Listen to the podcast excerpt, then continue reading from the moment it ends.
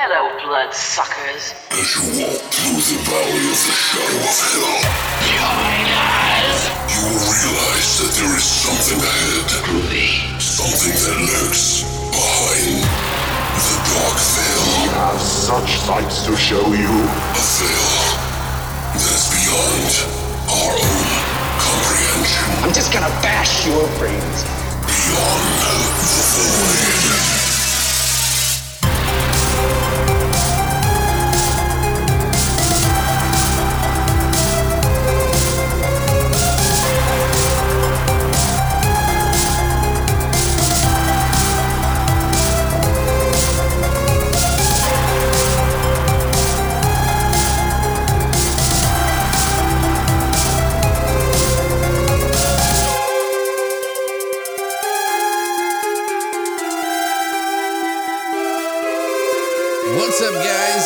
Welcome back to Beyond the void. Horror podcast. That's right, it's episode 230.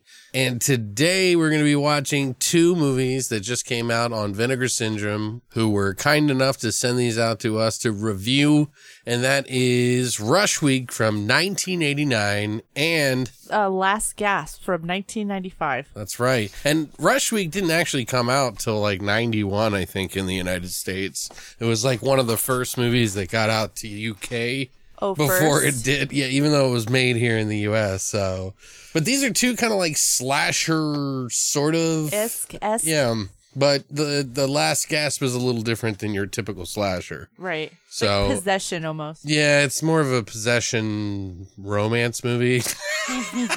but we'll get into that later. So, uh, but yes, thank you, Vinegar Syndrome, for sending these out to us. We really do appreciate that. We're looking forward to talking about that. Christina, how have you been this week? What's going on? What's new with us? I'm good. You just got your second dose of the fucking Yeah. 5G vaccine. That's an old joke now. I just woke up. Uh, yeah, I know.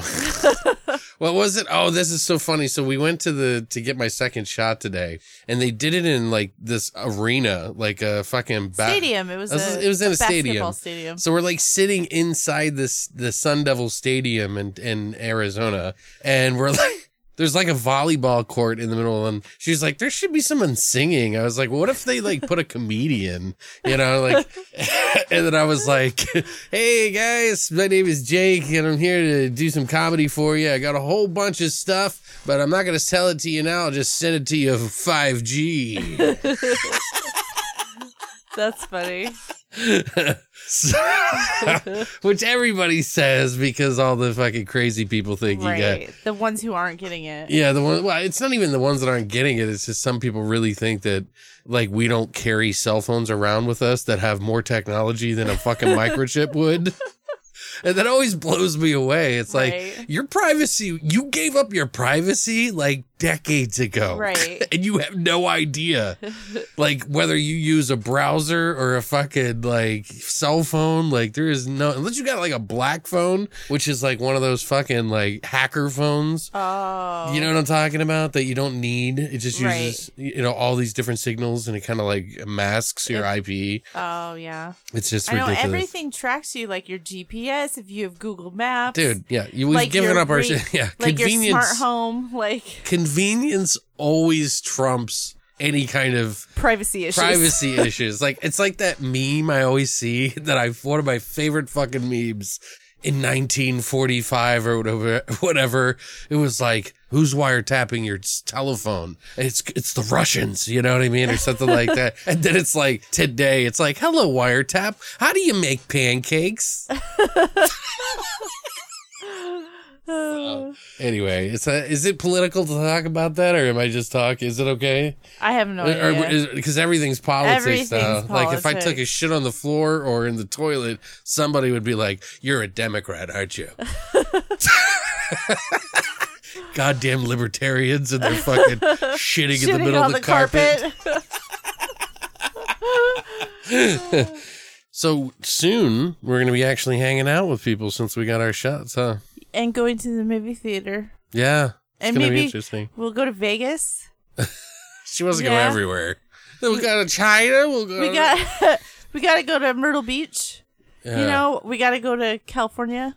We got to Yeah. go to LA. do things, you know. I don't know if I want to be traveling all that much. Okay, I guess I'll just by myself. I mean, I didn't hate the, the I, you know, I wasn't locked out from the world. You guys are locked in here with me in my world. I know.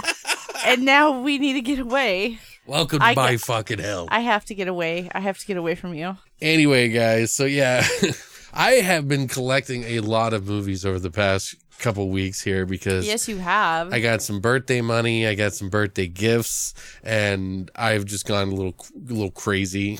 right. but I'm excited about it because it's like it gives us more stuff to do over the coming you know weeks for you guys whether it be here or on YouTube or wherever we use this stuff. I have been trying to push a lot of effort into the YouTube channel so if you guys have been supporting here and have not gone to the YouTube please check that out and for those of you that are coming from YouTube to to the podcast, you know, we work together. So it's like, you know, it's, I want to do as much as I possibly can. Right. And I feel guilty if I watch a horror movie just for me these days. right. You know what I mean? and Like, not tell everyone about it. right. Like, I feel like it's a wasted opportunity of some sort. You know what I mean? Mm-hmm. So I don't know. But so we got a lot of movies that are lined up. Some we don't know what we're going to do for next week, by the way, guys, because one of the packages that we got coming has two movies that we want to do, but it's like right at the cusp of like Our are- deadline. yeah, are we going to have enough time to record the episode?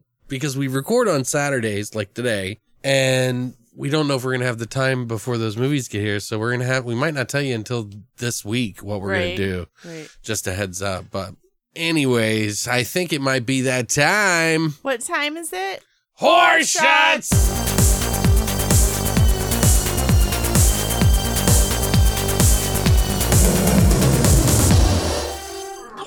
All right, guys. So this week we're going to be doing a shot based around the movie Rush Week. Now, if you've seen this movie, you know that it's a slasher film. And one of the main things about it is it's sort of like a frat boy sort of uh, comedy, you know. And in the movie, they do have a party at the very beginning of the movie, and it's like a luau, and they do like they're wearing like hula gear and all this stuff. So I Leis. thought, yeah, I thought it would be fairly funny for them to to add some elements from the movie that would be kind of good. So we decided that you would do a single shot of Malibu rum and then drink a Miller Lite to slam after it. But the first thing you got to do is you got to dip your finger in what, Christina? Spaghetti sauce. That's right. Because in the movie, there's a prank pulled on one of the fucking other frat guys where he sticks his fork into his spaghetti, which is very odd, by the way. Very why, odd. Why is this guy just the only person eating spaghetti at a fucking drive through? drive through. yeah, it's not like Skyline Chili or anything. It's just like fucking. Right. Like for those of you that live in the northeast coast, you know what Skyline Chili is for the most part. But we don't spaghetti is not a very popular thing to be eating at a fucking like Right. fast food chain. You know what I mean? Weren't they um at the school eating? no, I think they were uh, maybe. I don't know. I looked- thought I thought they were eating like- on their lunch. maybe I don't know. He was eating spaghetti and they had a fake finger in there, Yeah, it was weird. or a real finger. Who knows? This movie's like bananas. It was a real finger, remember, because they broke it off the dead body. Oh god, dude, that's the fucked up. The cadaver. So basically, what you're gonna do is you're gonna stick your finger in spaghetti sauce, lick it, take your shot of Malibu, and slam your beer. Whoever fucking finishes the beer is the fucking BDB Winner. champion. The the the the beta delta beta. Whatever the fuck Yeah, it was. it's beta delta beta Whatever. frat master party slammer. Congratulations.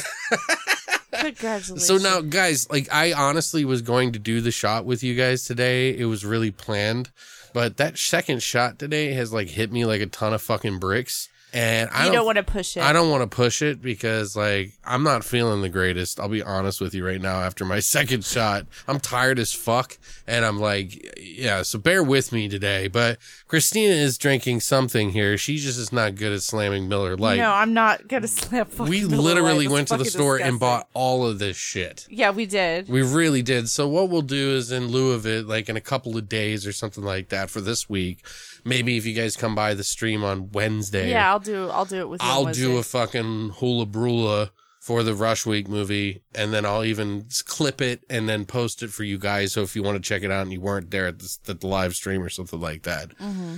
But yeah, I promise I will do it just because I was really looking forward to it. She was like, "Really, Alex? Spaghetti sauce?" No, I was like, really, Alex Miller Lite? Yeah, I know that too. And I was like, we were embarrassed. Yeah, we were. I pulled. I was like, "Is that it? Is that the Miller Lite, the cans?" Yeah. And he's like, "Yeah." So he pulled it out and he handed it to me, and I was like, "Uh, uh-uh, I'm not carrying that." It's fucking no. You fucking snob. and then I, is that why you went and got the grocery cart? No, because I just yeah, well, yeah, but I just it, it was awkward holding it. It was cold. Right. I'm like, I Well, just put no, it in the cart. cold doesn't matter. It was Miller Lite. Anyway, awkward. so I will do the shot. Thank you guys for fucking bearing with me, but you know, I had to do the fucking other shot today. I took two shots, you know what I mean? I ain't gonna take it. Fucking Jesus Christ. Anyway, if you would like to try a hula brula from the movie Rush Week, all you have to do is go to longlivethevoid.com and check out our hashtag horror shot section now. That's it for horror shots. All right, guys. So now we're going to go ahead and jump into our flesh and potatoes of Vinegar Syndrome movies that have just been released. One being Rush Week from 1989 and Last Gasp from 1995. and we're going to go ahead and do that Right now.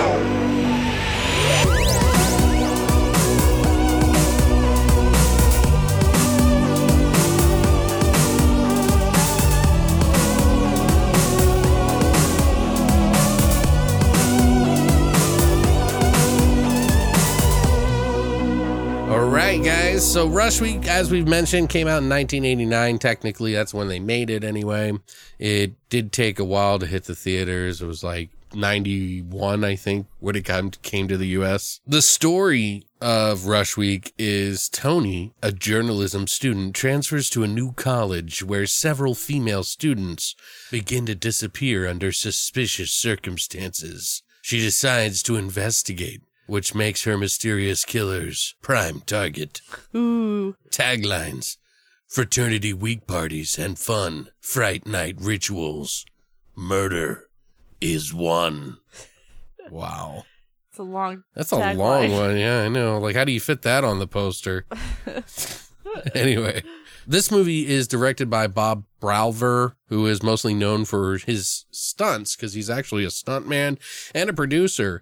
And he's done movies like Darkman, Roadhouse, Star Trek, the motion picture, but he has directed a lot of TV shows in 80s and 90s like Knight Rider, Dragnet, and uh, he's also done quite a few shorts as well. The writer on this um, movie is Russell V. Manzatt, who helped do the movie Contagion from 2002 We reviewed that. and Midnight Ride from 1990, which I believe Midnight Ride wasn't that one of uh, Bob's movies? I don't think so. There's some interesting things that are in in Bob's movies. Uh huh. They seem to keep it uh, in the family. A lot of these people that were in these movies, a lot of the actors and stuff. There are some famous people in these movies that Uh-huh. are have done music, and they do that so that they can use their music. Oh. There's like you know, it's some you know, it's just a lot of people who know a lot of people. mm-hmm.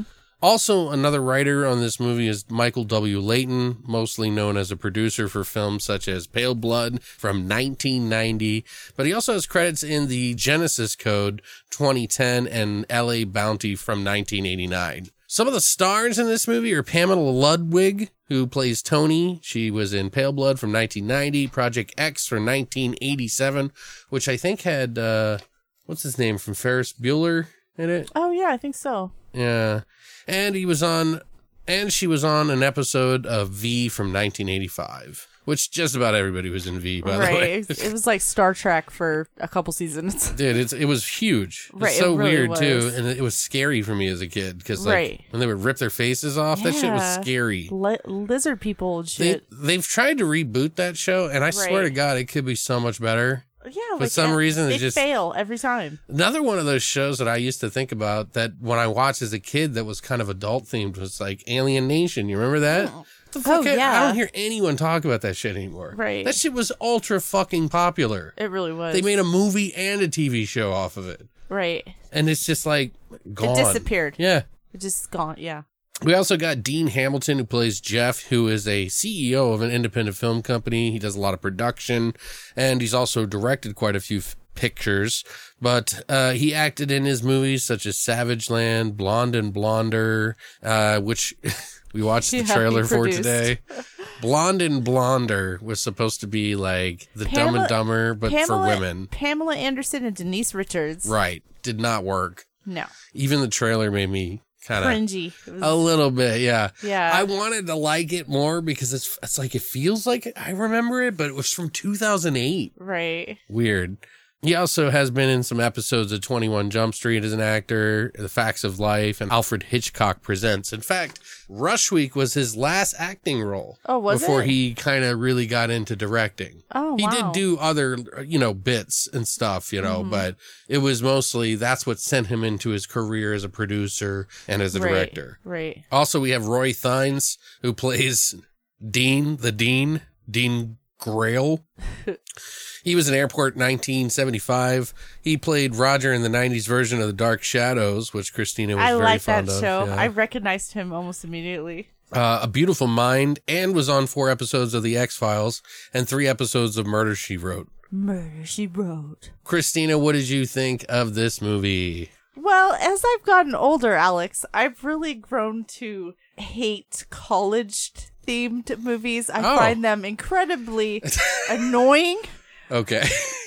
Um, even the comedic ones, I don't find funny at all. really? I don't know why. They just rub me the wrong way. Maybe it's because I'm a girl. I don't know. I think it makes sense in a horror sense, but as a comedic sense, you're not a fan- of either. No, I'm not either. Like, Okay. just that, uh, I don't know. I had a good college experience, but, But you did yours at home, so it was a little different, wasn't it? Like most of it. well, yeah, well, out of high school, Yeah. I, I did the whole, I didn't do the fraternities and shit. right. but- Yeah. That's not not everybody does that. Right, Yeah. exactly. So I don't know. And if it's they just- do it like a major college, it's not always like it's not like that. Right. Like I was I was listening to these guys do the the extras in this movie and they Mm-hmm. were saying, I went to college and I don't remember shit like that. Yeah, but don't they, they usually portray it like this. Yeah, but You some know, of the like, it's big, out of big, big control. colleges, And- like really fraternities and sororities and things like that, are a big deal. Oh, Well, yeah, I know it that is a part because of the social they- uh, aspect. Well, they, and they always get in trouble for drinking and people dying and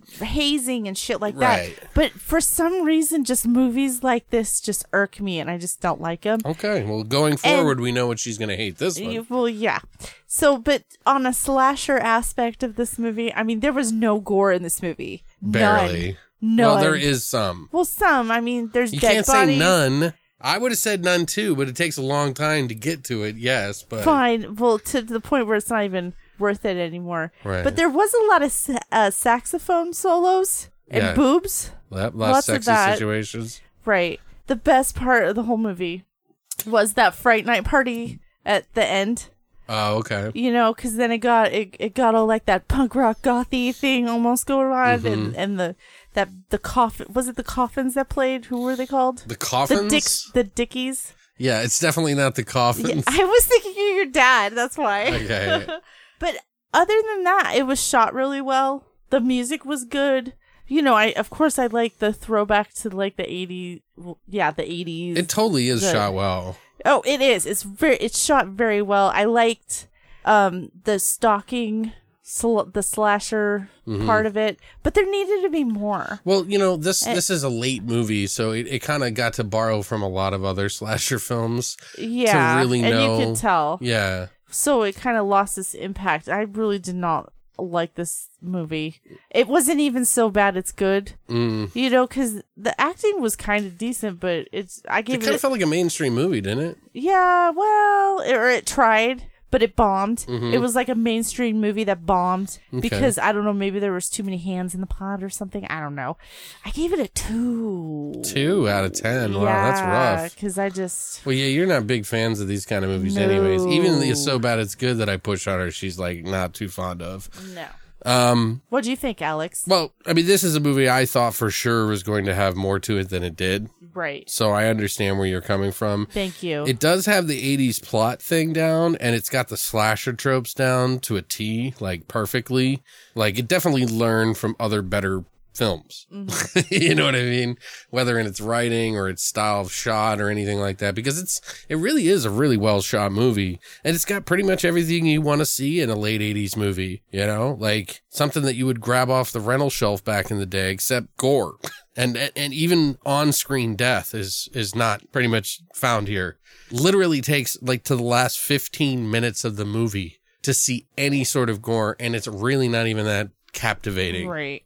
You know, with a title like Rush Week, you would, you would, in your mind, just expect that it would be about picking off some frat boys who deserve it in all sorts of silly ways, mixed with like 80s quirky deaths. But you'd be wrong because that's definitely not this movie. And the characters, they all do all their parts just fine, make it a horror film with that whole whodunit slasher vibe, but the deaths really make it boring. Mm-hmm. You know what I mean? Like it's not terribly boring. But they didn't show anything. They were just like, ah, and they it was like, okay, I guess they're dead. It, yeah, I mean, it also, like I said before, it also feels pretty familiar to other slasher movies you've seen before, minus the whole reason why all these women are dying in the first place, which is probably one of the oddest things about this movie, to say the least. Yeah, it was weird. The acting is, you know, pretty typical for these types of movie and actually above average, uh, for, yeah, it really was. for, for a slasher film of this type. mm-hmm.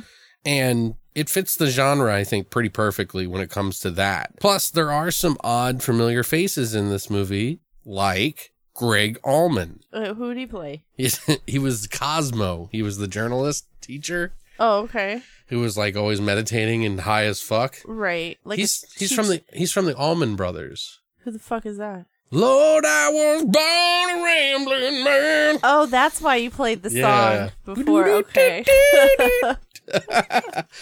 Anyway, but yeah, he's in that movie, and like that's why because they wanted to use him for use his music and stuff like. But they also knew him as well, is what I was trying to explain. oh, okay. But there's some pretty silly antics with the frat boys in it, like you would see in any regular comedy movie. In fact, this feels mostly like a mainstream comedy movie Mm-hmm. that's not funny. Right.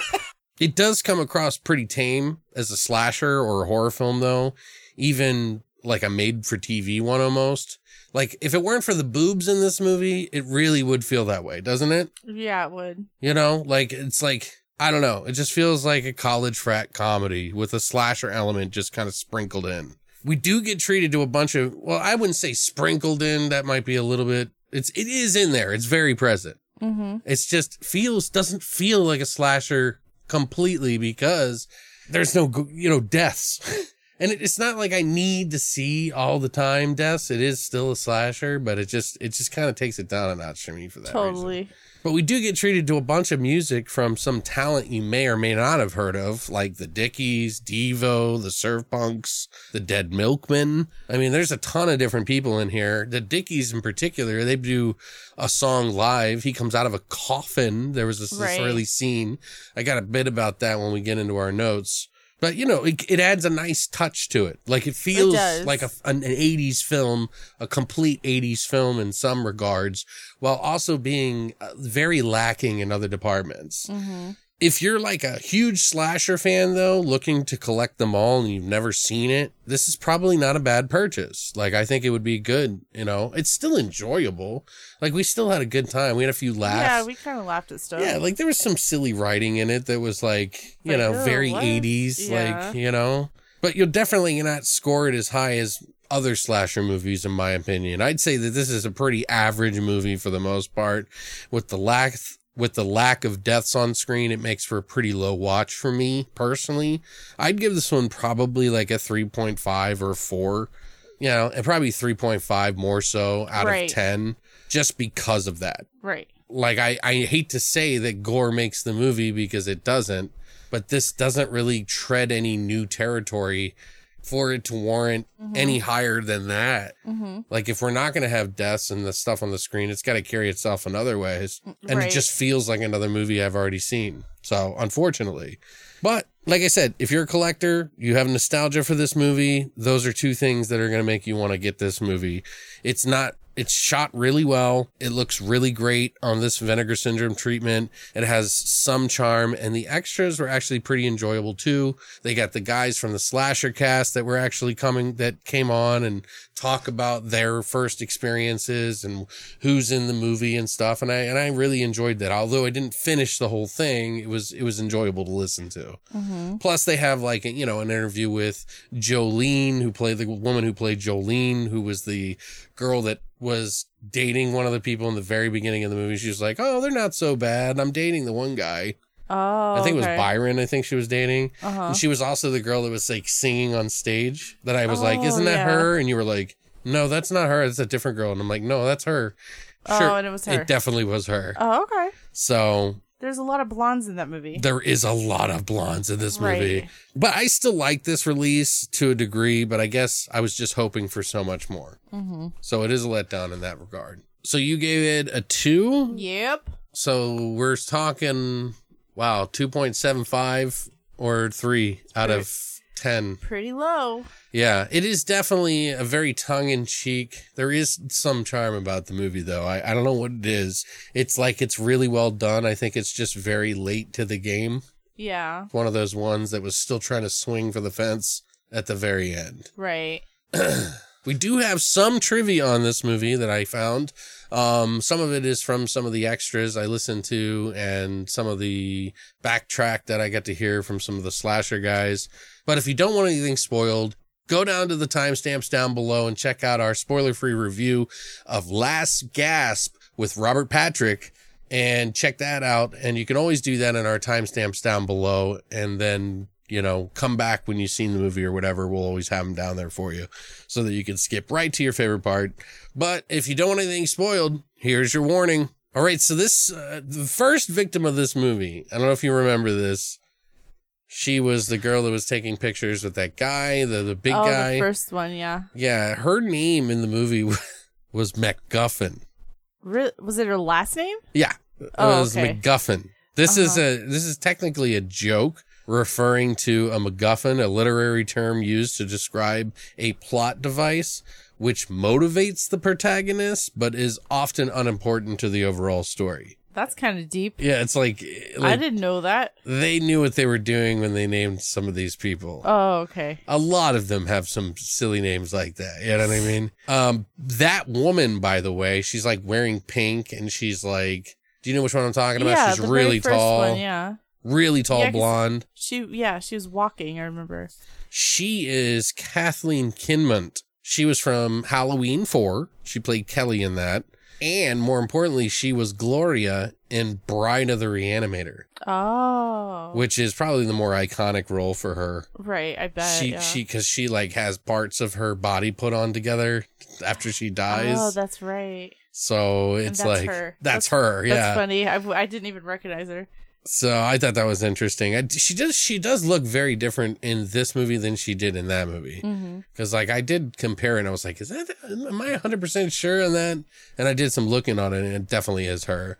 Um, this is the movie that a lot of people feel that urban legends stole from, Really? surprisingly. Huh. But if you're gonna steal from something, I guess, and make it better in some ways. Uh, well, yeah, I guess that makes sense. Oh, yeah, because that was a college movie. Yeah, it was a college movie. It had a killer in a robe, and they carried an axe. Right. Okay. And that's all the three ingredients you have in this one.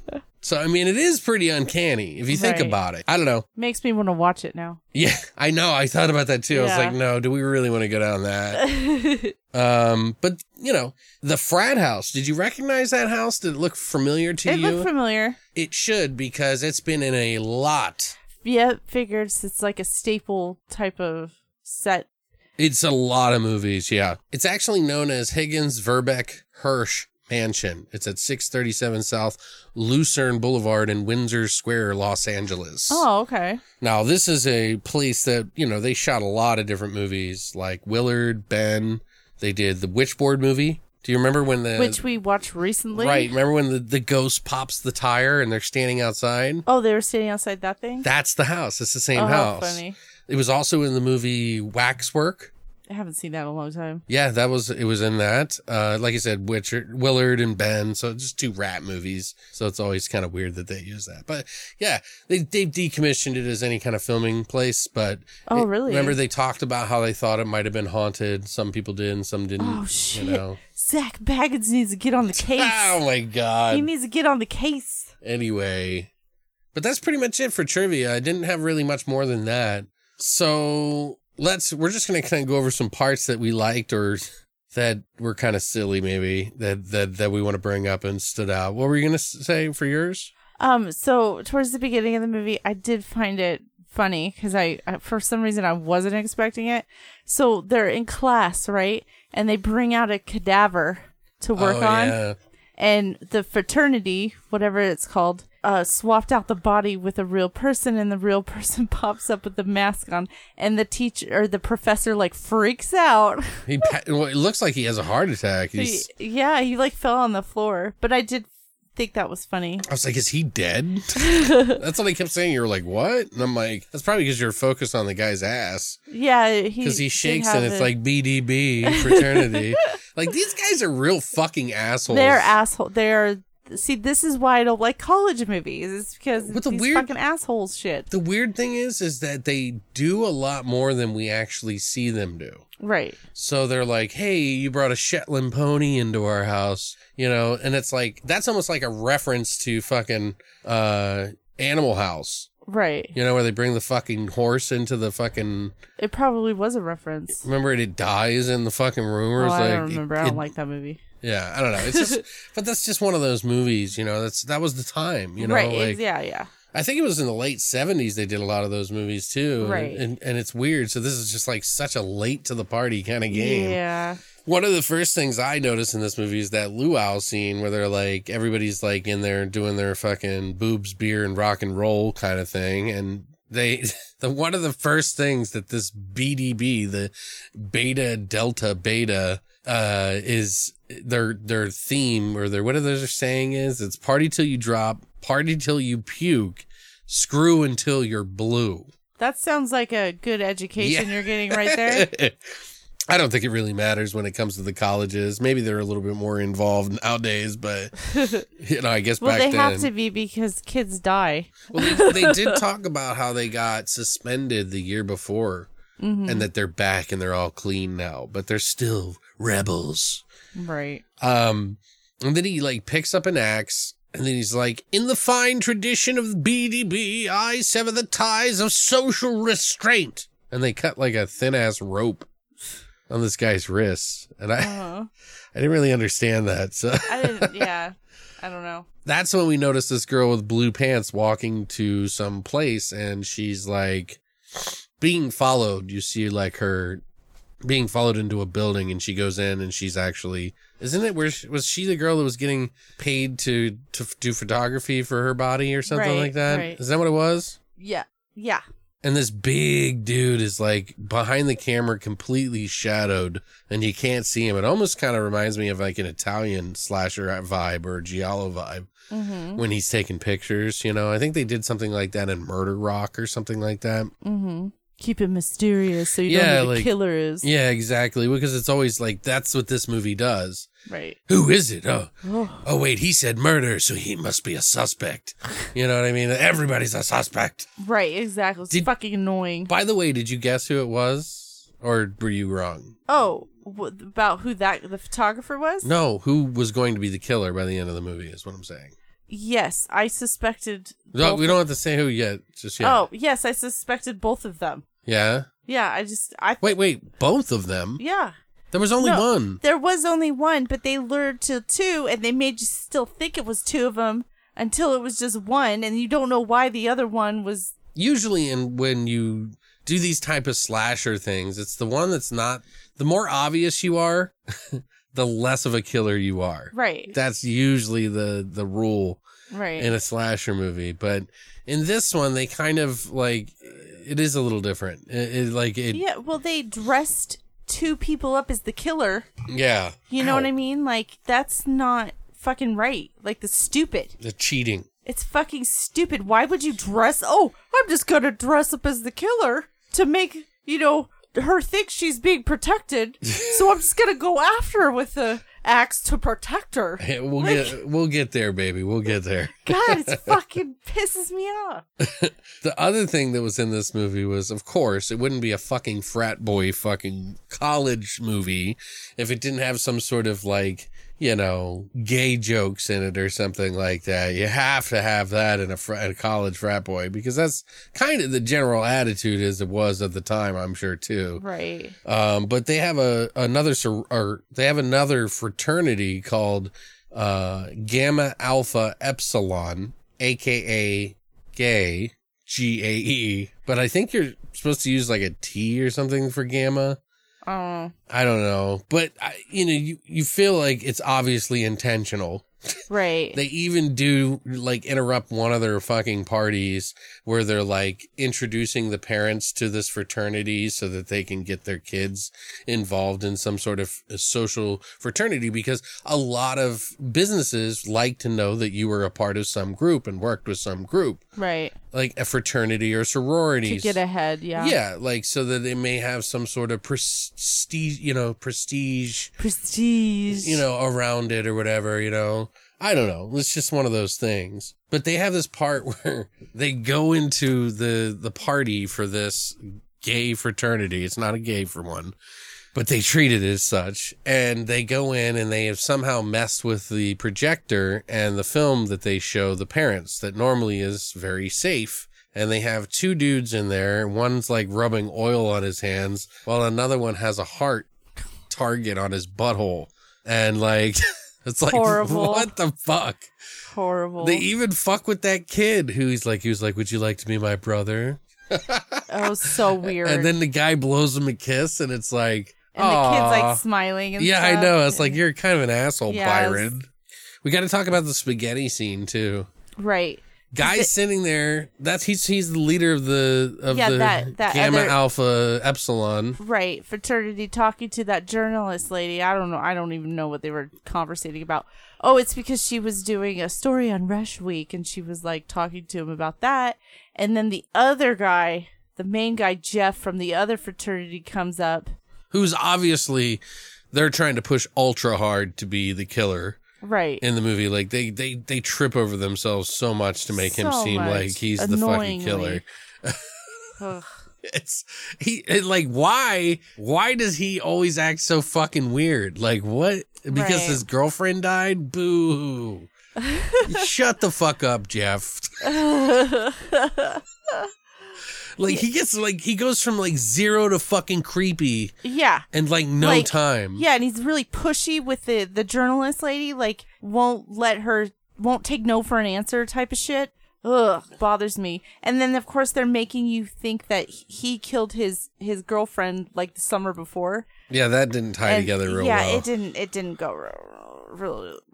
It didn't go really well. Yeah, a lot of little little little uh you know, fake roads that they lead you down. Right. Kind of you you realize pretty quickly how fake each of these roads are. Like each one of these people was a killer because I I just kept thinking about that girl, this girl Tony, right? Isn't that her name? Yeah, Tony. She's like interviewing everybody and it's like all of a sudden and literally in like 10 minutes you find like instantly like 10 people who are suspects. And there, but then there's a missing. There's people missing, and then there's other people missing, and no one believes her. Nobody gives two fucks about these missing people, of course. So nobody it's like- believes anybody. Like nothing bad can happen, even though your fucking daughter was murdered last year. But oh no, Right, that's not that's- to happen again. that's the one I was to talk about is she goes and interviews the dean and he's like, "Oh, I lost my daughter last year." It's like suspect. Right. Suspect. Her journalism professor, the druggie, has one of the his free love ladies say she may have an extra story that's extra spicy about Rush Week. Suspect. The creepy guy who wheeled in the fake stiff into class who's looking up the college girls' skirts. Suspect. Everyone is a Suspect. I was like, Jesus, calm down. Oh my god. But that party that they have where they switch out the reel, you remember mm-hmm. I was telling you about Right. that? Jeff sort of kind of does this to sort of snake Tony away from their party, which is ultra boring, by the way. Mm-hmm. Super stuffy to get her to come to his party, which she stays around for like literally three minutes and then mm-hmm. leaves. But she, there's this scene after she leaves where upstairs Byron, his best friend, Jeff's best friend, is like having people pay to look through holes in the wall of Oh, people having right. sex. It's either a hundred dollars to fuck this prostitute or you pay 20 and you can look through the, the hole, the peepholes for five minutes. And the prostitute is the lady that she was talking to in the journaling place that was Right. going to give her the spicy story. That's right. Suspect. in the uh but th- they have people like paying to to watch real sex through these eye holes and they have the holes directly over the the hills have eyes poster in it which they also have a Hill- funny. hills have eyes poster number two like in somewhere else but that's the one the first one it's the one they're looking for and apparently Byron's like, "Oh, you done all done here?" And she's like taking a break and smoking. I don't know if she's smoking a joint because the way she's smoking that cigarette looked weird. It looked like she'd never smoked a cigarette in her life, or she was about to hit a joint. I couldn't tell. Could have been either. But they're like, "I have a friend, you know." It's first of all, it's just weird that they have a fucking prostitute that's willing to fuck people at their party. What what are they making out of this? n- you know what they're trying to make because they did with the the girls taking the photography classes is that the girls need the money for college, so they're willing to do anything. I yeah. That's the impression I got. I don't think she was. She wasn't part of college, was she? Yeah, I thought she was a student. I don't know. I'm she so confused. A, she was a journalist, just like the other girl. it's just so weird that you have some willing to do this, right? And it's kind of like a close friend or something. You know what I mean? But she's like, they're like, oh, we got this friend that this last guy, he's coming in. You know, it's he It's hasn't. been a long time. It's been a very long time since he's had any, you know. So she's like, all right, fine, bring him in. And it's dark and they slip him in the bed. And she's like, come on, you're cold. You can't row a boat with a limp rope. and then screams like, and it's a corpse. They Yeah, brought they- in, they brought in another corpse. that cadaver. They brought in that cadaver yeah. Into her bed. because they thought it'd be funny. Now this is a tr- this is a th- this is a trope in the horror genre. So if you have Night of the Creeps, I know Mm-hmm. that they did stuff like this before. We also have Weekend at Bernie's. Right. This is what went through my brain because she fucks the guy and she runs off. Like Mm-hmm. in this in Rush Week, she fucks the guy but runs off.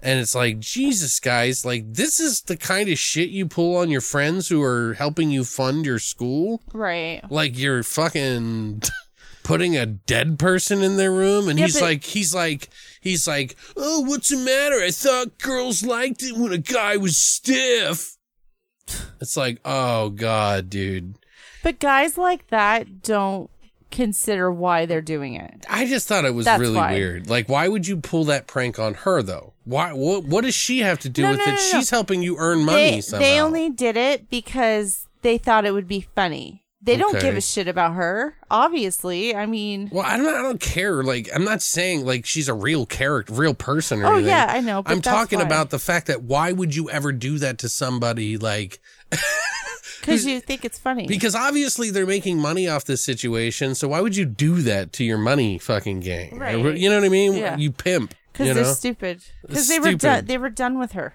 So okay, we're gonna play a joke. 'Cause we're in a Anyway, the fact that she fucked a stiff was what kind of reminded me of Weekend at Bernie's, right? Mm-hmm. So I did a little research on this. Fun fact the same scene is very similar to this. They slip in Bernie into his bed. Some woman comes up, has sex with him. It's not exactly the same, but it is very similar. She's Mm-hmm. riding him, right? And makes a joke about, oh, you're so cold and da da da da da. Do you know that Weekend at Bernie's came out July of 1989 before this movie was completed? oh, that's kind of weird. Right. So technically, it had been done before this movie, Right. which they might have seen this movie in the theater and added it in. Last minute or something. Yeah, like, which, because they were made this movie in 89. Mm-hmm. It's very possible that they could have added that in after seeing that movie. Mm-hmm. That was a very popular movie. It was very popular. I remember. So it could have inspired this movie somehow, maybe in the middle of the making or before it was made. So kind of makes you wonder. That was just my own little bit. Nobody mentioned that. That's just what I thought about. And I decided to look it up and I'm like, oh, that's weird. It's around the same time. mm-hmm. So but yeah, she runs off, obviously gets killed off screen. Great. Another great kill that we don't get to see. Exactly. Pretty girls who are nude that never get killed in the screen. it's like, come on. And we got some like pretty, like th- these girls have been in stuff before, you know what I mean? Right. So it's like kind of shitty. That like always pisses me off with this movie. There was also this really odd scene where they race, they're racing bikes, like pedal bikes. Mm-hmm. And it's like weird, bizarre clown music. Yeah. Like, you know. and I'm like, what the fuck is this music? and everyone at the college is cheering these these pedalists on. And then all of a sudden they have these four bikers on Harleys drive behind them and knock them all down. And I'm like, That scene was weird and pointless. that was it, another BDB prank. it was just like a filler scene or something. Yeah, but it seems dumb. I don't know Yeah, why it was in there. Anyway, you obviously get the aspect of Tony being a journalist, always constantly having questions. She's constantly, she's like falling in love with Jeff, who's literally like everyone is pointing at Jeff, like he's a killer, he's a killer. And she's like, oh, I love your eyes. like, you know what I mean? Right. Oh, let's go t- to a picnic in the middle of the woods alone together. Yeah, he's like, I got a special place to show you. Somewhere deep in the woods that no one will ever know where you are. where my girlfriend was killed. Yeah. Dude, and she totally goes, right? And it's like she's she's in constant fucking danger all the time. Right. And it just seems like a really bad idea in the middle of all this. So she goes up there and she knows because Byron pulled her aside before she went up there. And he was like, Can you talk to Jeff? He's like literally just given up all of his duties as a frat leader. Right. For And- you. Yeah, for you. And she's like, he's like, I'm not asking you to change his mind. Just talk to him. That's all. And then he's like, so what did he say? And he's like, oh, you know, just regular chat. And he's like, yeah, I wouldn't trust the thing that guy says. He's the biggest fucking liar I've ever uh, met. You're my best friend. Yeah, I know. And it's like, first of all, if you're not the killer, that's some dick shit. Right. Like, what an asshole. Like, why would you want to fucking date this guy? You know what I mean? Like, that's a dick thing to say. So then they go to this fucking cabin and they're all fucking alto Saxon sexy time, you know, like, uh, uh, like running through the woods, like having a picnic, and then like eating by and a he- fire. and then he takes his shirt off and they start making out. And then what does she say to him? And then she's like, "Oh, that's right. I forgot to mention this too. Before she goes to the murder cabin with Jeff, uh huh. Byron tells her, this is the part we forgot to mention, that Jeff's ex-girlfriend died and that's why he's been weird ever since. Uh huh. Because she makes Byron tell him why before he goes to the cabin. So after they get hot and heavy, she's like, "So, uh, so who? Tell me about Laura." she and he's like, "Oh, great. They told you, huh? How'd you find out?" She's like, "I just want to get to know you because they think I'm falling in love with you." And he's like, "Well, I think it's time to go." I fucking lost it That at was that pretty point. funny. That was fucking That funny That was as so shit. awkward. Yeah, like, well, I think it's time for you to get the fuck out of my face. I'm like, where? Like, isn't this a red flag? Don't you see a Dude, red flag? all- what dude, the fuck? Jeff is a red flag. She was falling in love with a red flag. Right. Exactly. Like that's what I don't understand about this movie. But it's silly. It's a movie. I get it. But if there was a red flag, and if I was a journalist, I would be like, hey, I ain't dating. exactly. I wouldn't be dating this guy. Yeah. Yeah, she, and she's like running around hunting down like where all these people have been, and she like doesn't even pick up on the weird shit from him. Well, that's the funny part, right? Because like she finds out that all these girls are hustling to make money to take pictures with fucking corpses. By the way, Mm-hmm. in the science lab of At the school- uh, student of the student school, right? At night with the fucking lunch guy Cafeteria worker. with his little hat, who's always constantly more than obviously I fucking every girl in the cafeteria. I'm gonna almost certainly be found out that he was fucking doing something mm-hmm. because he is like so obvious. And then she goes to his house, doesn't she? To try to find out at some point in time to to like see if he's the killer. Oh, the photographer. Yeah, she busts it. She breaks into his house. which he followed her first and gives her a card, and then she goes to his house directly after, and I'm like, breaks in, finds the pictures, puts them in her purse, drops her fucking ID card. like, who the fuck? I know, What dude. After there's this like cat and mouse thing, and she doesn't get seen, but she drops her ID on the ground. It's like, burr, burr, burr.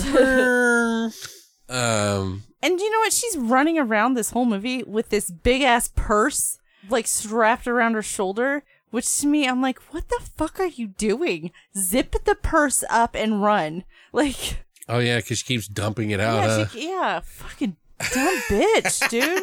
wow, Jesus. Dumb bitch. calm down, This- Christina. you know what? This is why I carry a backpack and not a purse. yeah, well, Just Christina, this is I have to- 1989. I have to fucking run, you know? Did you in 1989, Christina? yeah, probably. Well, yeah, well, that's probably because you were 12. Well, I'm not that old. I- Calm down. You're I'm not, just kidding. you're not that young, actually. Oh, yeah, 12. Oh, yeah. If you were 12, yeah, no. no, That wouldn't make sense. I was probably nine. Really? Yeah, I was nine. There's no way. When did you graduate? Well, let graduate what? High school? yeah. 98. So how would you be nine? This is 89. Okay. Oh, yeah. Okay. I guess you're right. Okay. Yeah. Sorry, I got. I, I got. I know math is hard. Yeah. Shut up. By the way, we didn't talk about this. The killer is in a robe, dressed like an old woman. Well, he has like a mask on. which yeah, it's makes like him an look old an witch woman. masks. Yeah. And And, it- then the robe is is like the fraternity ritual robe. Yeah, it's definitely a fraternity robe, It- but it looks like a monk robe. Yeah, pretty much. Uh, And he has So- an axe. so we might as well just explain it. So w- what's going on? We find out what's going on shortly after this, Mm-hmm. and it's like, well, they they they leave it, it. It whittles its way down to Jeff or the dean. And it's obviously the dean because one, the dean is always constantly pissed off about something. It's just, it's just very obviously him, even though they're like, look, Jeff, it's Jeff. It's fucking Jeff. Like that's like they're screaming at you the whole Right. time. And it's like by the end of the movie, he grabs the axe, disappears. Cause Jeff, by the way, just always seems to disappear right around the time the murder's happening. Yeah. It's just a thought? coincidence, technically. But it's the dean. And not only is it the dean, but it's the dean who is getting photos of all the girls in school who are willing to take photography of their bodies and then killing them because they've sinned. Because one time he found photography of his daughter when that was happening and he couldn't handle it and So he- lost his shit. And he killed his daughter. Uh, did he kill his daughter? Well, who else killed his daughter? Yeah. Jeff? Like, what the fuck? So he's punishing everyone for being a sinner. I I mean, imagine t- in this day and age, he would be like OnlyFans. You know what I mean? It would be oh only. Oh my god. oh my god. He would have to like oh like this this The OnlyFans killer. the dean of students, a professor at the ah. college, is doing this. So who's gonna make the Like- next slasher for OnlyFans? How would that work? They haven't done that yet. I'm thinking of the Cam Cam movie. Yeah, which that's is- kind of similar. Yeah, it's similar, but I, it's different. That was that was, a, good movie. really cool movie. That, was I was not expecting to like that movie. That wasn't that a movie slasher at all. movie really at all. It was just fucking bizarre. Oh yeah, that that was just a bizarre Uh, movie. and it but isn't even that great at acting in that one either. But it's got some It was moments. it was worth watching though. We don't. We don't even own that yet. Well, I mean, it wa- wasn't that a Shudder movie or a Netflix movie? No, I think you can get on. I think you can get on Blu-ray. Anyway, Oh, anyway, sidetrack because is so fucking boring. But they finally, there's a part. Okay, so the photographer guy, he gets axed in the chest, By the axe murder. and he's working with the dean. So it was kind of an accident. Doesn't he like open up the door and it's like, Gah! yeah, and he cut because you know he's like, finally, I'll just get rid of you because you're a piece of shit or whatever. because he got caught. He's been giving out the one hun- the hundies with the fucking axe of the BDB. Fraternities. Like Which also made no sense. They, well, he did it because he probably was trying to throw him off the scent that it was the dean and that it was the fr- frat boys doing it because they're the ones that always Oh. got in trouble. Okay, that and makes they're sense. the ones always like fucking doing pranks. right, like hiring prostitutes. That's why they were so try-harding try harding about every goddamn prank. Mm-hmm. You know what I mean? It would make sense that oh, they're the killers. You know, Mm-hmm. but they didn't. They didn't do a good job of that in this movie. They could have done it so that I don't know. Right. I don't know. It's just I don't know. There's something about this one that just. Mm. But they finally he gets axed in the chest, Mm-hmm. and then it's like they get Tony. She gets chased as she's like going through the the, the science lab again. And then the two axe guys start fighting. Right, like one. They're both black hooded robed fighting guys, and you're like, oh, is it Jeff? Is it Is it Dean? is, Is, it the Joe? dean? Yeah, and it's so s- terrible. And then they go all the way down into the, the basement in the boiler room, and that's when Freddy pops out, and it's like, holy shit, how's he in this movie? Freddy Krueger. I'm kidding. Because of the mask. They did have his mask in this yeah, movie, it was just kind of and there was a part where they covered his face. Yeah, and I think like they- he had COVID. I think Like- they did that so that they wouldn't get sued. Yeah, that, that's exactly what I was thinking. It was like, what? Yeah. anyway, but yeah, the axe fight, it was an axe fight that they had. And after a little tussle, Tony stabs the killer in the chest, like right in the chest, and he. Didn't he decapitate his head? Yo, that's right. They decapitate her, but he ain't. No, that's right because he she stabs him 1st Mm-hmm. But he ain't dead, and he tries to kill Jeff, but Jeff does what I've wanted to see this entire fucking movie, Right. and decapitates the fucking guy. Which was cool. It's like finally And a fucking kill scene. and then literally the movie ended. Yeah, it was it was like the police show up, drop kids they drop the kids off at the frat house, and the chief is like, They seem like such good kids. And the cops are like, Yeah. and they drive off and all of a sudden the lights come on and it's like the frat party is still going. And they're like, Yay, everyone's dead. Let's have a party. Right. And they go back in. And it's like, what? After all of that? I would not want to go back to a party that night. You know I I, mean? wouldn't even want to go back to college after that night. what the fuck? Fuck them. Fuck every dead person. like, I, I don't think, first of all, if all of that happened that night, she would be there until the next morning. Right. You know what I mean? And everybody at that house would have been interviewed and, and investigated. Exactly. And like, it would not Well, have gone down like I don't that. know because the cops didn't even believe her to begin with. So maybe you know they were lazy cops. They're lazy. I mean, so it, you know, there are some things that happen in this movie that were really hilarious in that regard. So that's why it is enjoyable. But those lack of deaths, like even just a little bit, like man, like that was a real big misstep. That's why I mm-hmm. say it feels like it's a movie that was made for TV. Right. Because yeah, it, really did. it just- except for the sex and Right. stuff. it feels like a PG thirteen movie. Yeah. but the boobs are in it. You know what I mean? Like, I don't, I don't really understand. Like, I mean, I don't know. How do you make a movie that only has boobs and not fucking gore?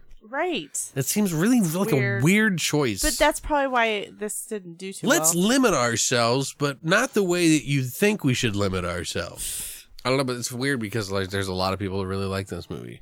And I don't I didn't catch it on the store shelf. You know, like I didn't Mm-hmm. Right, get exactly. the chance to watch it, so it's not like I have this like nostalgia Yeah. for it. So I'm looking at it through the eyes of somebody who's, you know, like brand new to it. You know, I've seen enough horror movies, I've seen enough slasher movies to know right. what's going to tickle your pickle a little bit. And I think I was more than fair with my score, Right. you know, so. But we do have another movie that we're going to talk about the Vinegar Syndrome sent out to us, which is Last Gasp from 1995. A ruthless real estate developer is possessed by the violent spirits of the Native American tribesmen he massacred, which force him to go on an indiscriminate killing spree against his will. Tagline Pray you never hear the last gasp. Literally. this was directed by Scott McGinnis, who is best known by Star Trek fans as Mr. Adventures Oh, in Star Trek 3 The Search for Spock. whoa. Yeah, he has directed 18 episodes of the TV show Honey I Shrunk the Kids. Okay, so But- he was good with Stuart Gordon and all them. Oh yeah, I get yeah. Yeah. Must have been. That's weird. The story is written by Stanley Isaacs, who also wrote Raptor Island from 2004 and Megalodon from 2002. Those are not ones I would think are very popular movies. no offense there, Stanley. But the screenplay was written by Pierce Milestone, who who who's also written uh, Warlock 3, The End of Innocence. Oh my god, I hated that movie. what the fuck? this is such the weirdest combination. Right? Warlock 3 is uh, unbearable to me. Like I can't stand it. Like it makes me mad. I don't even Like know. I know that sounds weird, but like there are very few movies that make me mad. and Warlock 3 not only does it not have the same actor who is the guy who plays him is not a bad, you know, Right. fill-in, you know what I mean? It's just the the movie is so ugh. so, which is a surprise because maybe you will you will, you guys will be surprised what I thought about this movie. But anyway, Okay, starring Robert Patrick, who plays Leslie. Of course, he was in Terminator 2 Judgment Day, and he was in the have you seen this boy? the faculty, which I totally forgot he was in. Yep. Uh, Lost After Dark from 2015, Hellions from 2015 as well. 'cause Which the- we watched recently. and I really like that movie. yeah. He was also in the From Dusk Till Dawn TV show, which I totally forgot. Mm-hmm. Yep. And Balls Fury. from Yeah, he's done so much. It's Oh, yeah, ridiculous. Uh, also starring Joanna Pacula, who plays Nora Weeks, uh, who she is Polish. Um, and she was in Tombstone from 1993. Love that movie. Uh, Virus, that movie with uh, I love that movie. Jamie Lee Curtis from 1999. That's a r- underrated gem right there. Right, and uh, Gorky Park Yeah. from 1983. Wow, I, I don't remember even the premise of that one, but Vyto Ruginis, who plays Ray, the private investigator. He was in Wishmaster 2, uh, The Devil's Advocate, uh, The Glass House from 2001, and he's done like a ton of TV shows. Oh my God. well, and Wishmaster is one of those series we need to do eventually. Yeah, I don't even remember I, that one. Mm-hmm. I I never got the chance to buy it. I think it's like thirty bucks now for all three or four. oh, that's not bad. They're kind of they kind of remind me of Warlock, mm-hmm. like those two movies. Like yeah, I get all those confused. yeah, Warlock one and two. Well, mostly Warlock two has the same air about it that all the, the Wishmaster one and two have about okay. it. So uh, Mimi Craven, who plays Goldie, uh, she played a nurse in Nightmare on Elm Street. Uh, she was also in Vampire Clan from 2001, Wes Craven's Chiller from 1985, and she was in Swamp Thing from 1982. okay, Interesting. And Alex, what did you think of Last Gasp? Do you need an inhaler? no. uh, anyway, so I mean, I've never heard of either of these movies. Well, I've heard of Rush Week. I had never heard of this one though, and I don't even remember seeing a commercial for it or anything like that because this was how many years after fucking Terminator Two? like four? Yeah, so you did say Terminator 2. Yeah, it was like five years, I think. Yeah. But he was really typecast as a bad guy for a long time because of this. Well, he has a weird looking face. Well, he's really good at being a bad guy. Let's Right. just put it that way. And he's really a fucked up individual in this movie. Right. Like this movie, right off in the beginning, I'm like, holy shit, this might be kind of good Mm-hmm. because it's so dark. Like his character is a fucking asshole. Like right off the bat, there is no liking this guy whatsoever at all. and I was like, okay, this might be kind of cool, you know? But honestly, it felt more like a romance crime thriller with like a dash of Toltec possession thrown in for some spice, you know what I mean?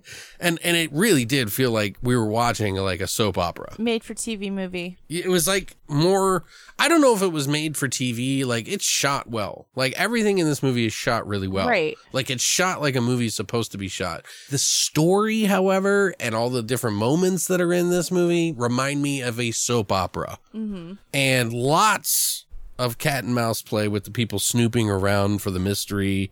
You know, just just a matter of proving it's happening with who we know it involves, which is obviously Robert Patrick's character Leslie. So it's not a mystery as to whom was doing it, just whether or not he'll get away with it. So that kind of takes away a little bit of the aspect of the movie, but it sort of also makes you wonder what he's going to do next. So it's this weird mix. Um, the beginning is actually pretty dark, like I said. So that again is one of the best things about the movie is like the first 20 minutes. I'm not saying I enjoyed what they did in the movie. Right. What I'm saying is, is that it did something different that it was like, it felt like wrong for the time. But this is much more of a legit sort of mainstream movie than a horror movie. You know, like it feels more like a romance crime thriller Mm-hmm. but they like just threw in this possession factor and the possession thing is really rather light and as i mentioned before romance is on top when mixed with a little bit of Murder. like it kind of reminds you of like a like a like a romance crime you know agatha christie sort of but with like a heavy heaping of chris you know of sex because there was a lot of sexy times in these movies Right. and this movie in particular especially but Robert is pretty decent in his role here. I think definitely what you sort of expect of him, especially at this time frame back then. And probably because, you know, obviously he did the Terminator Hunter in T2, but he does the charming bad rich guy pretty damn fucking well in this movie.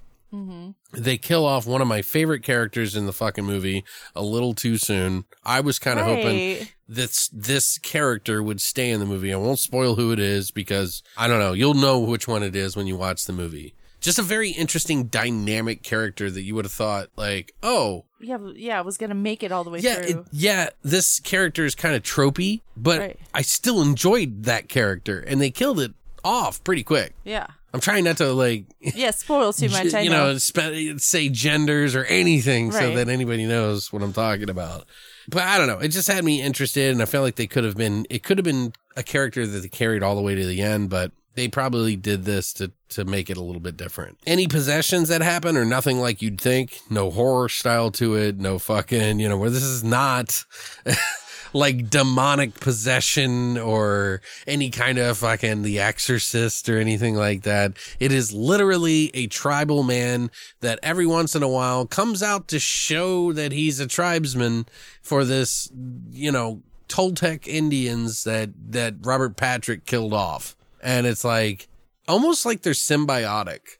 So mm-hmm. like he's fully aware, but he can't control it. And it's, and it's weird. It does, it's not like he gives a shit, but he just wants, it's just weird. It's like they're almost working together and have accepted each of their roles individually. I'm just not sure why he's killing in the first place. Like you would think that would be all about killing off Robert's company, right? And destroying the company that destroyed their fucking culture and all their people and everything like that. But no, it's it doesn't make any fucking sense. Did they was that what they were doing? I don't know what they were doing. It's like there is no like real rhyme or reason as to why he's like fucking going around killing anything. It's just whenever he feels like that they need a sacrifice. Right. And that doesn't make any fucking sense. No.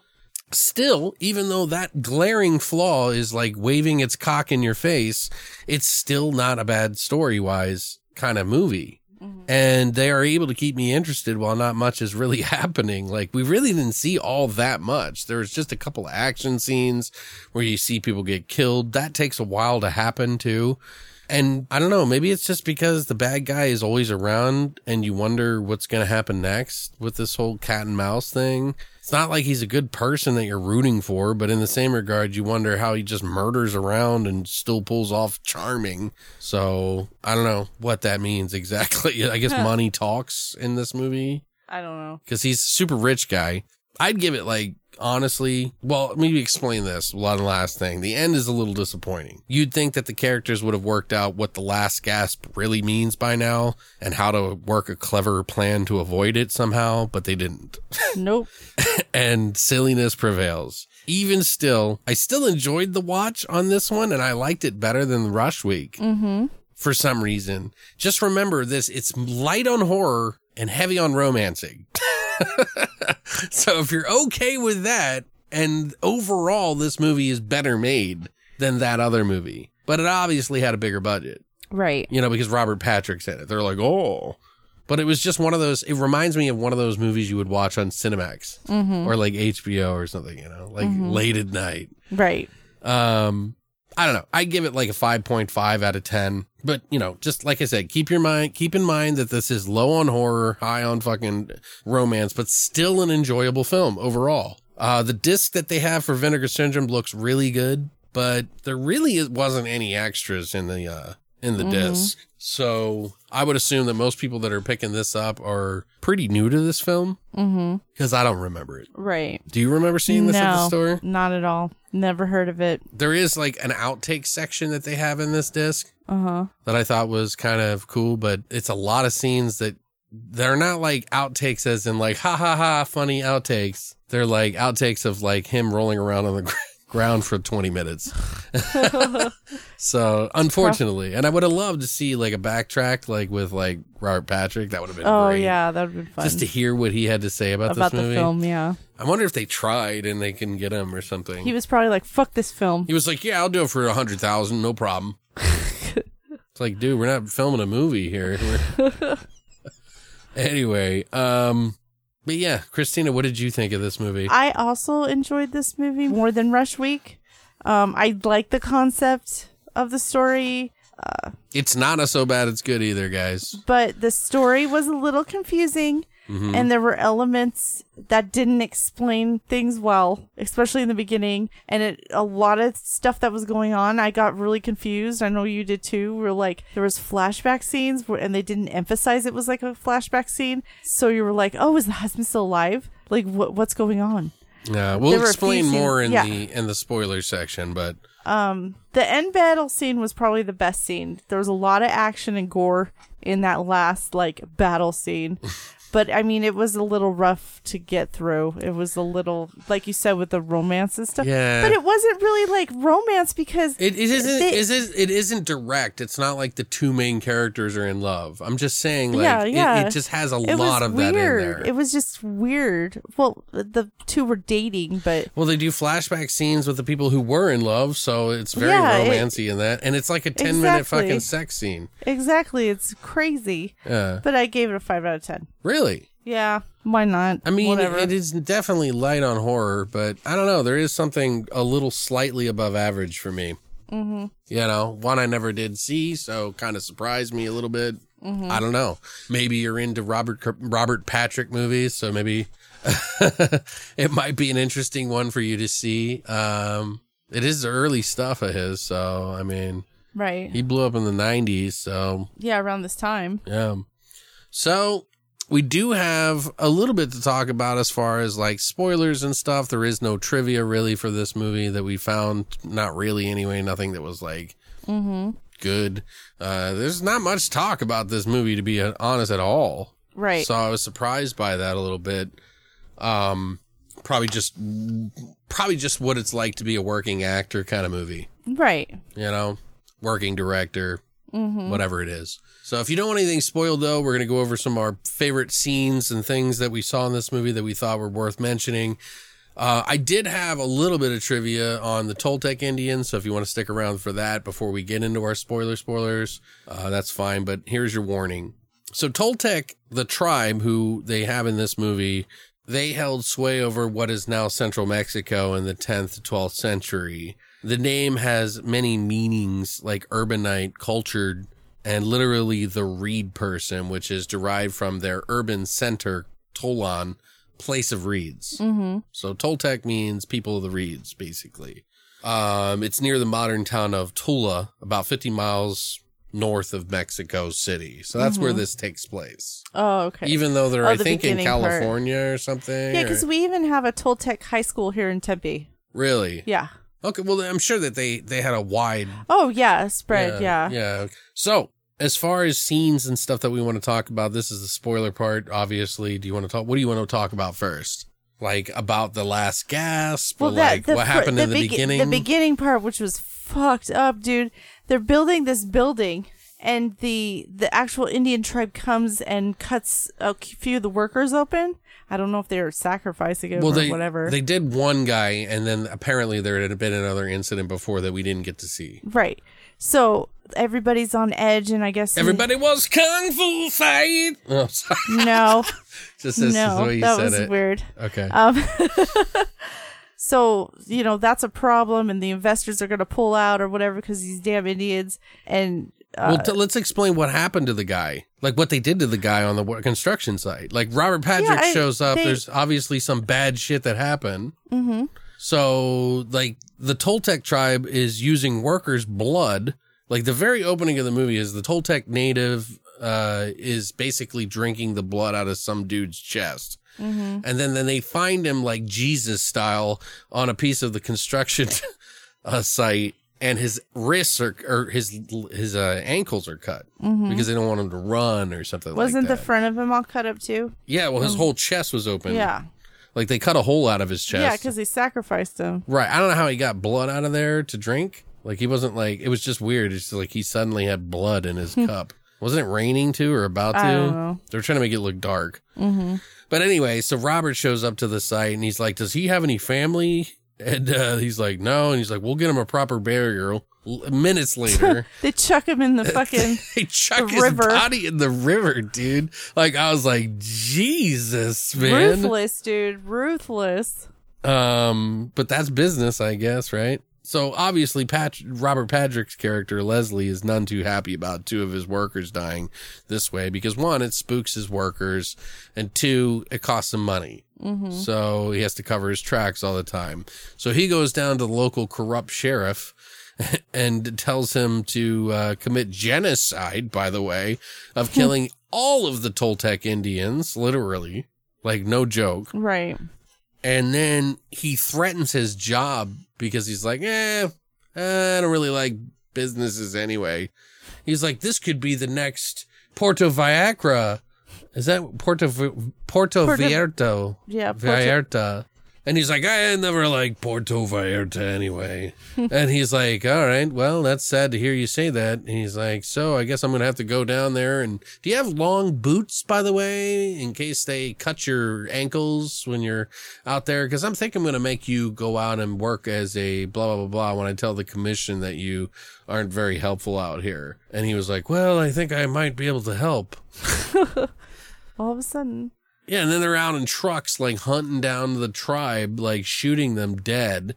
Right. There was that scene where fucking the sheriff's like, he's always eating something or fucking smoking a cigar. Mm-hmm.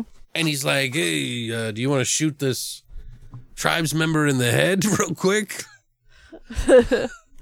and he's like, well, you want me to do it? And he's like, yeah, I mean, hey, they say that the tribe members, if you shoot them in the, if you're the last one to kill them, their spirit and their soul goes into yours. Oh yeah, let me go ahead and shoot him in the head then. Like that pretty much.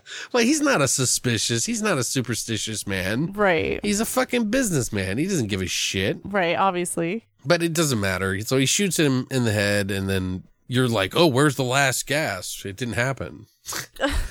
and so then, like, he goes back to his place or wherever he is, and he gets attacked by the the last. The, right, very, very last last, Toltec Indian. Toltec Indian. And they wrestle around and they he stabs him in the head like twice, but you can kind of see that he's got the knife around the back of Yeah, his head. yeah, that was kind of bad.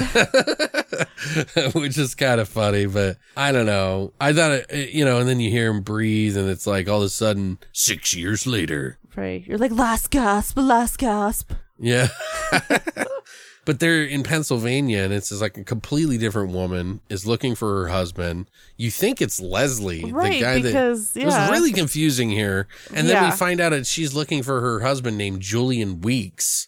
And the and the cops aren't much help, so she gets a private investigator to look for him, who overhears her at the Mm-hmm. police station, and he possibly maybe works for Leslie. I'm thinking, but no, he doesn't. I don't know what's going on. The PI basically goes and and he was one of my favorite characters. This is the guy. Right. And then they they started to lure the story around the PI and what the PI was doing. Right, It was really weird. So he was like on a separate track. he was okay so so her husband dying literally has nothing to do with leslie it only has to do with leslie's possessed self mm-hmm. needing to to kill somebody for a sacrifice and has nothing to do with what happened down in Anything. in the, in mexico which is like huh Right. why Right. it would have been an infinitely better story, in my opinion, had they actually had him get possessed to kill his own workers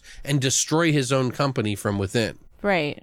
That would have made more sense. But they were like, But no, the Indians maybe were we like, can no. make him sexy and Let like, Let's make him more successful and kill off his his competition. right, yeah. Yeah, it's weird. It is. It's weird. I have no idea. It's not even his. co- Yeah, it's like he's working for him, but he's not. He's like, Yeah, I don't know what he was. I, all I know is he was a, a construction guy too. yeah. That's all we know. he keeps having these visions where like this like medicine man's like standing at the foot of his bed which is kind of funny because his tits are hanging out and like he throws a he throws a fucking vase at him a vase at him and it goes through his body he's like whoop and he's still just staring at him it's like are you waiting for him to jerk off like what's going on i'm watching you and it's just some other random guy it's not even the same Yeah. native it's, It's a different native. yeah, because I guess that was maybe one of the other tribesmen that were in his body. I don't know. I don't know. Another one he killed. There's this weird scene for that this this other woman who's looking for her husband Julian Weeks too. They start playing this really sad music, Mm-hmm. and she's like thinking of her husband, Mister Mister Weeks. Even there's like this love scene to the song, and like he's like railing her in the movie, and she's like really naked, and he's really naked. It's like this like really extremely lovey dovey moment with her ex husband, who she is, or not her ex, her, her current husband that's missing. And all of a sudden, like Leslie's face appears. She's never seen this guy before, by the way. And just his face appears somehow Right. In the dream, yeah. in the dream. And it's like, what? Okay. and she wakes up. Yeah. Is weird. What were you going to say about it? Or did you have something? Oh no. The the PI Ray Tattinger is his name. He like has like kind of some swagger to him, even though he's like this kind of disgusting like low life kind of guy. Mm-hmm. But he like fights some guys to like get some news. He goes down to the like the bar or something. yeah, he goes to the bar and then he goes to the fucking the the where they find his truck. They find Julian Weeks's truck. Mm-hmm. It got towed, and then she gets this bill, and she's like, "You might want to go check it out." And this guy is apparently working with Leslie, who has, who has, um, you know, made a deal with Leslie to get paid for picking up these trucks as long as he keeps his mouth shut. Uh huh. And he's like, Leslie's like killing people, and then having people tow his truck for him so that And impound it. yeah, so that they can't figure, you know. Right. But you would think like it. if if if everybody's dying, so he's like removing the plates and stuff and not letting people. Why would they send out Julian's credentials of his car? Because how is the private investigator gonna get there? Yeah, but my my point is is like if Leslie's killing all these people to cover his fucking tracks, why would you have one truck driver fucking pick up all these cars if they're Oh. of all of these people are missing and But- they come from the same impound lot, you would think But didn't the impound guy say that he, that he has to send out the the uh the slips? He does send out the slips. That's what I'm saying. he said he has to because didn't the private investigator ask him that and he was like I have to send out the slips. yeah, but that's again, that's my point. That's not a good cover up for Leslie. Right. That's what I'm saying. Okay. That's a bad decision. Right. Eh, Wouldn't you think? Well, yeah, but he still owns a business, so technically he has Right. to s- I'm not talking about the business guy's side. I'm talking about Leslie's plan is stupid. Oh, I see. Yeah, that's not a good plan. Right. If there's a fucking paper trail of all these missing people that lead back to this fucking guy. Right. Like how dumb. it just seems really stupid to me, right? there was that random fuck scene that was in the movie too, remember? Like these two, like this couple are like near a oh, cornfield. that was funny. yeah. And Do they you were want to ba- tell them? they were banging in the cornfield, and she picks up a hand like Yeah, well, they just hand. pull over to the side of the road to fuck, and they go And- in the well, cornfield, to cornfield. fuck. It's cornfield. Come on, they're kids. I've never had a sex in a cornfield. I don't know where there's a cornfield, Okay. but she pulled up a dead hand, and that was kind of funny. Yeah, while she's getting getting about ready to get railed by her boyfriend. Um, but that's like it, like that. They the cops find out that it's like the hand of somebody. Right. There's like, of course, you know, Leslie keeps having visions of this fucking of different natives like appearing before him, and like it doesn't really make sense. They just keep showing him putting on makeup and killing people every now and then. Right. Whether it's a flashback scene where she kill where he kills Julian Weeks, which was probably one of the better flashback scenes or killing scenes, I guess. Uh-huh. When Julian and him are fighting because he stabs him like fucking brutally in his car, Uh huh. and it's like, what the fuck? It was crazy. Yeah, that was a that was a good scene, I guess. Mm-hmm. Um, he like cuts his ankles and then stabs him in in the side repeatedly over and over and over again. Mm-hmm. Uh, and then Leslie cries because he goes over that memory in the mirror, which makes no sense. Right. Like you killed an entire fucking Village, tribe. village of Indians. Right. And, yeah, and you're crying because you ki- you killed a white guy. yeah. Oh, I see. That makes sense. I had to kill one of my own. He was a handsome man too. God. but then like Leslie's like kind of like the the girl who's looking for her husband, obviously the PI gets killed. And he got killed really early on. And she's like trying to figure out what happened to her husband. So she finds like the file in his in the PI's office and Which like makes no sense. he never cashed the check of hers and he was trying to help her out and she's like that's weird Well, she found. and she goes there with her best friend this is what i'm getting at Mm-hmm. is that she goes there with her best friend who's in real estate named goldie and she does all this high client like real estate and they decide that they're going to go break into fucking leslie's house somehow which first of all i still don't even know how they tied uh leslie and him because it was the the work site that's how they know. tied it together that he was the killer maybe Well, no, it's because uh the pri- the PI they had his address because they wrote it. He the PI wrote it down on a piece of paper, which they found in the file, which made no sense because the PA the had pi P, the PA. yeah, Sorry. the principal's assistant I'm in I'm in healthcare, physician's oh assistant. okay Um, the PI um went to the guy's house, but he needed that address, so I don't understand why he wouldn't have taken the address with him. i don't know Instead, it either was in the file in the office. Yeah, because he dies at his house, right in front of the gate. Right. Uh, I don't know, but they try to break in, and then he shows up behind them, and they're like, "Oh, we were just looking in because of real estate and shit." And then she's like, "Oh, he's kind of cute. Maybe we should try to hook it up." He's like, "Well, I may need your help actually. I need to sell it, playing along kind of thing." Even though he knows that they're trying to break in because he sees they left their credit card at the bottom of his door, which means they were trying to break in Right. and he's just playing coy with them because I don't know. And it's like weird, like he's kind of hitting on the lady whose husband's dead, Yeah. but not. Like he knows that she's after him. Yeah, like she knows that she's on to him because he killed her husband somehow, but there's this like sort of like I don't know, like it's not love, it's like kind of romancy, like he's trying to woo her in some way, but only because you find out he wants her to kill him. Right. And he wants her to find out he's the killer so mm-hmm. that she'll get mad enough to kill him. Right. But if he does, if she does, the last Last gasp. gasp. It's like, well, wouldn't you have figured out some clever way to kill him without being near him? Yeah. You know what I mean? don't- yeah, it doesn't make any fucking sense. But Goldie and him go on this date and then, then they're in love or whatever and have sex and he's railing her up against the fucking wall in this one scene. And it's like, she's like in love and you think that he's killed her, but he hasn't. So the tribesmen Right. didn't want to kill her. It was just random people that Right. I don't know. And they kept making making you think that she's missing and she's in Hawaii and Right. Well, she gets pi pissed off and and then like tells uh, the police that he's killed her and he's the one that's been killing everybody, and he's there. and there's no proof whatsoever. So she just looks fucking crazy, Mm-hmm. and she really is vacationing in Hawaii, like he says it is. Uh, but there was this really cool scene where after she tells the cops all this, and then they find out that she's actually still alive because that morning she gets a message from her best friend Goldie. Mm-hmm. On the that she- answering machine? Yeah, on the answering machine know, that she is voicemail? alive. She was like, I'm sorry I didn't tell you. Um, you know, I'm I'm in vacationing here. It's really beautiful though, and I'm sorry I didn't tell you. I should have after everything that's been going on, you know, blah blah blah blah. blah. And she's like, "Fuck, I'm just fucking rolling fucking snake eyes every way I go." Um, then of course, uh, Robert Patrick's character Leslie decides to go and kill her in Tribesman.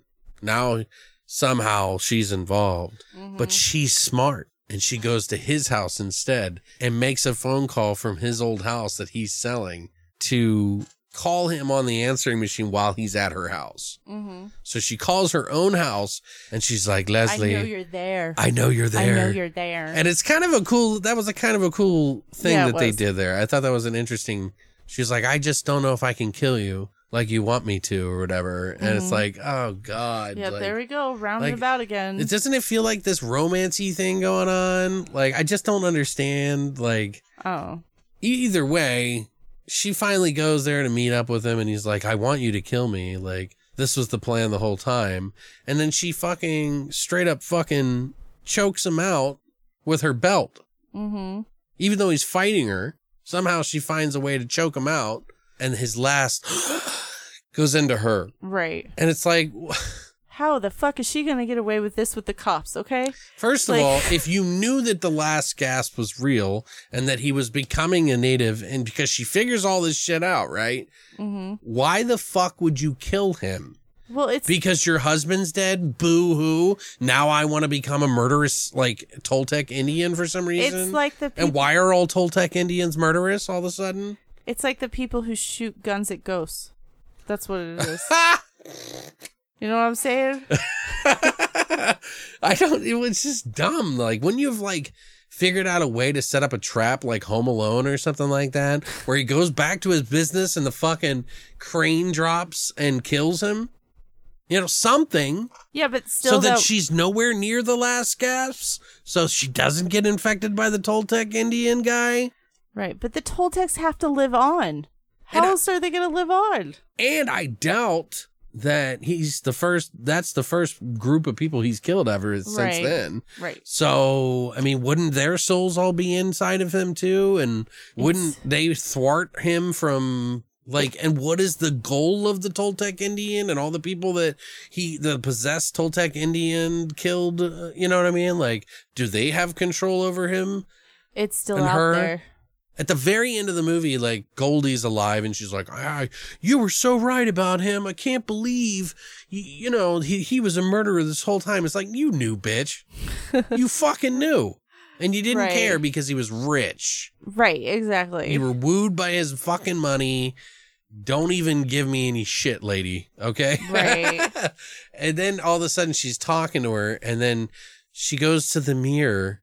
Tony goes, or not Tony, what's her name? Nora Nora. goes to the mirror and is doing makeup and then she, she All of a sudden, leans forward out of out of the b- behind the doorway and comes back with all the Toltec I makeup told on. Indian. Yeah. I told you. Last gasp. Last gasp. Does she kill her? Like what happens? Yeah, she's gonna kill her. She needs blood. All must die. Why would you kill someone if you knew that you were going to be infected with that shit? She's just giving up Well- hope because her husband is not railing her anymore. Why don't? So why don't we just try on killing people for a while by a possessed native uh, Indian? why don't people get the vaccine when they know COVID is out there? Why don't pe- Why don't people? I mean, I don't know, but that just seems like for someone that spent so much trying time, spent so much time trying to figure out why, why would you choose to be a murderer after all that? I don't know. This makes no sense. Even still, we enjoyed it a little bit more than the other movie. more than the other one. I don't know why. It's so weird. but it is a pretty average film if you think about it, just slightly above it. It's just interesting, more interesting in this one than the last one. So I don't know. I was a little surprised by both these movies this week. Like I was expecting for like some wild shit. Nope, you got nothing. We I got nothing.